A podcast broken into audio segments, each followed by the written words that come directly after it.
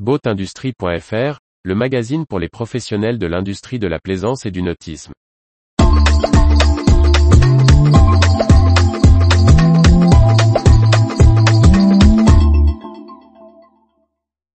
Vie du nautisme, Dufour, BG, Yanmar, Oyster, Efoi, Evoy, Oceanvolt, Aqua Superpower, Navionics. Par Briag Merlet. Ça bouge dans l'industrie nautique. Retour sur les dernières nouvelles des professionnels de la plaisance.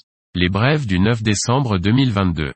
BG, marque du groupe Navico et spécialiste des instruments électroniques pour la navigation à voile, a signé le 2 décembre 2022 un partenariat avec Dufour Yacht. Grâce à cet accord de première monte, BG sera le fournisseur d'électronique privilégié de la flotte de voiliers de 32 à 61 pieds de Dufour Yacht.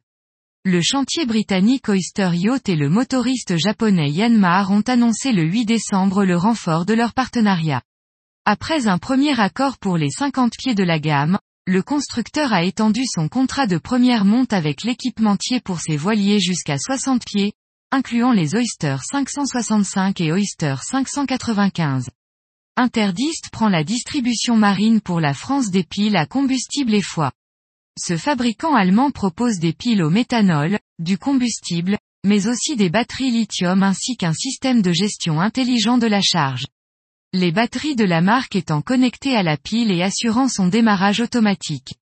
Ces produits sont des alternatives aux panneaux solaires ou aux hydrogénérateurs. Le spécialiste du moteur électrique de forte puissance Evoy a annoncé la signature d'un premier accord de distribution sur le territoire du nord de la France et du Benelux.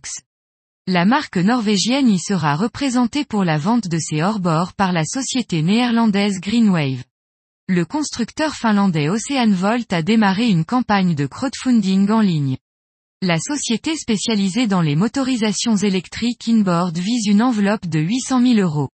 La start-up britannique spécialisée dans les bornes de recharge pour bateaux électriques Aqua Superpower a officialisé la création d'une filiale en France. Basée à Marseille, l'entreprise aura pour vocation d'être l'une des bases pour le développement d'un réseau, notamment en Méditerranée. Aqua Superpower a également signé un accord avec le Yacht Club de Monaco comme partenaire technique du Monaco Energy Boat Challenge. Giuseppe Carnevali, PDG de Navionics pendant presque 30 ans, est décédé à l'âge de 74 ans. Il était le co-inventeur du premier outil de cartographie électronique pour la plaisance.